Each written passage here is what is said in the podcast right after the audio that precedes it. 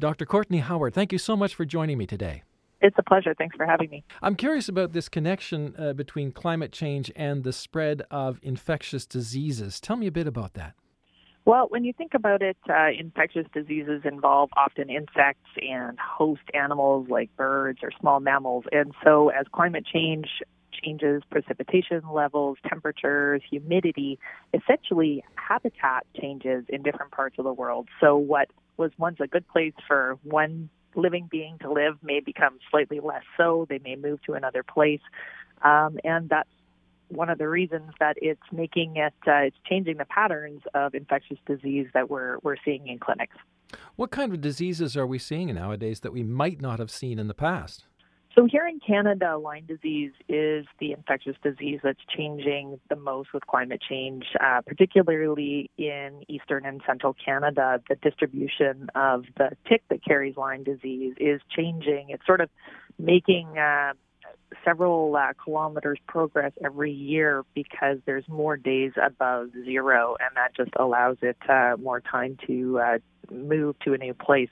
In other parts of the world, we're seeing a increase in the transmissibility or the vectorial capacity of dengue fever. We're seeing malaria become more transmissible at increased elevations in Africa, and uh, different Vibrio species, uh, because surface temperatures in various water bodies are warming, are also uh, we're seeing an increase in their transmissibility as well. Now, you're in the far north of Canada, and I've heard in the past that for the the native population, especially the Inuit, their uh, diet consists of, of wild animals, marine animals to a great extent, and there are some infections that they're getting there that, that they've not historically seen before as well. Is that the case? Certainly, the high Arctic, so part of my population is up as far north as Tuktoyaktuk or Paulatuk or higher. Uh, that part of the world is already three degrees Celsius warmer than it was when today's elders were born. So when you speak with the elders, they say that, you know, the ice is forming much later and it's making it much more difficult to hunt. So hunting and fishing is uh, it's more dangerous. Uh, they say that the the storms are coming more quickly. In fact, the the most um, uh, common thing that I've heard around changes in infectious disease in the north is actually that the freezers, so they use natural ice freezers to keep some of their meat frozen and as it warms those are becoming less reliable so actually food spoilage is the most um, common uh, change to you know things that uh, to transmissible disease that uh, I hear the elders talking about these days. Well, Dr. Howard, how do uh, diseases jump from animals to humans. We've had a number of these viruses and other things, and, and even um, parasites, for example. How do they make that transition? Well, not every uh, virus or bacteria is well suited to live in humans. They don't all think that we're a great place to set up shop. So it depends on the actual virus or bacteria itself. And in terms of how does it jump, it requires close contact. If you think about flu season and how we get the flu from one another, you know, it's uh, if we're we're close to one another, we have saliva that you know reaches a surface. We touch that surface, we put it in our mouth, or somebody sneezes on us and we breathe it in. Those kind kinds of ways are you know good ways for virus and bacteria to kind of hitch a ride and get into a new being. And the way that we get um, new viruses uh, or bacteria from animals is not that different. Some of the ones that have been recently documented are to do with eating bushmeat that brings an animal that was traditionally not close to humans closer to humans, and then we eat it. And that's a way that we uh, can get infected. It can have to do with a different host that may be infected becoming close, and then maybe a, you know a bat may be involved or a different kind of insect.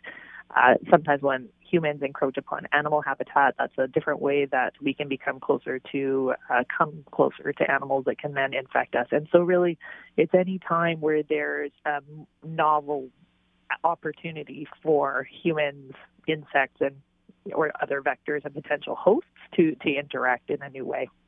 Do these uh, bacteria and viruses do they have to mutate to adapt to a new host, i.e., humans?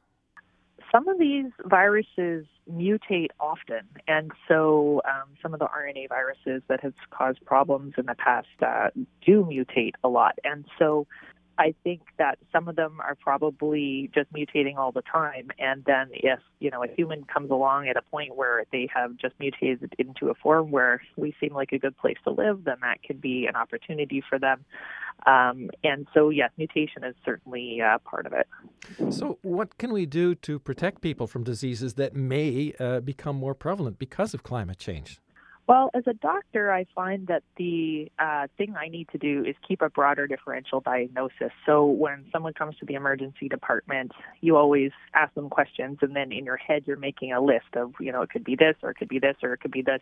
A lot of the time now, we have to add a couple of lines, um, particularly in parts of Canada where Lyme disease is is every year the distribution is changing. Uh, doctors and nurses there will be needing to sort of say, "Huh, could this be Lyme disease?" Uh, uh, in areas where they didn't used to and send the tick off if, if they have it for testing or just have a higher index of suspicion.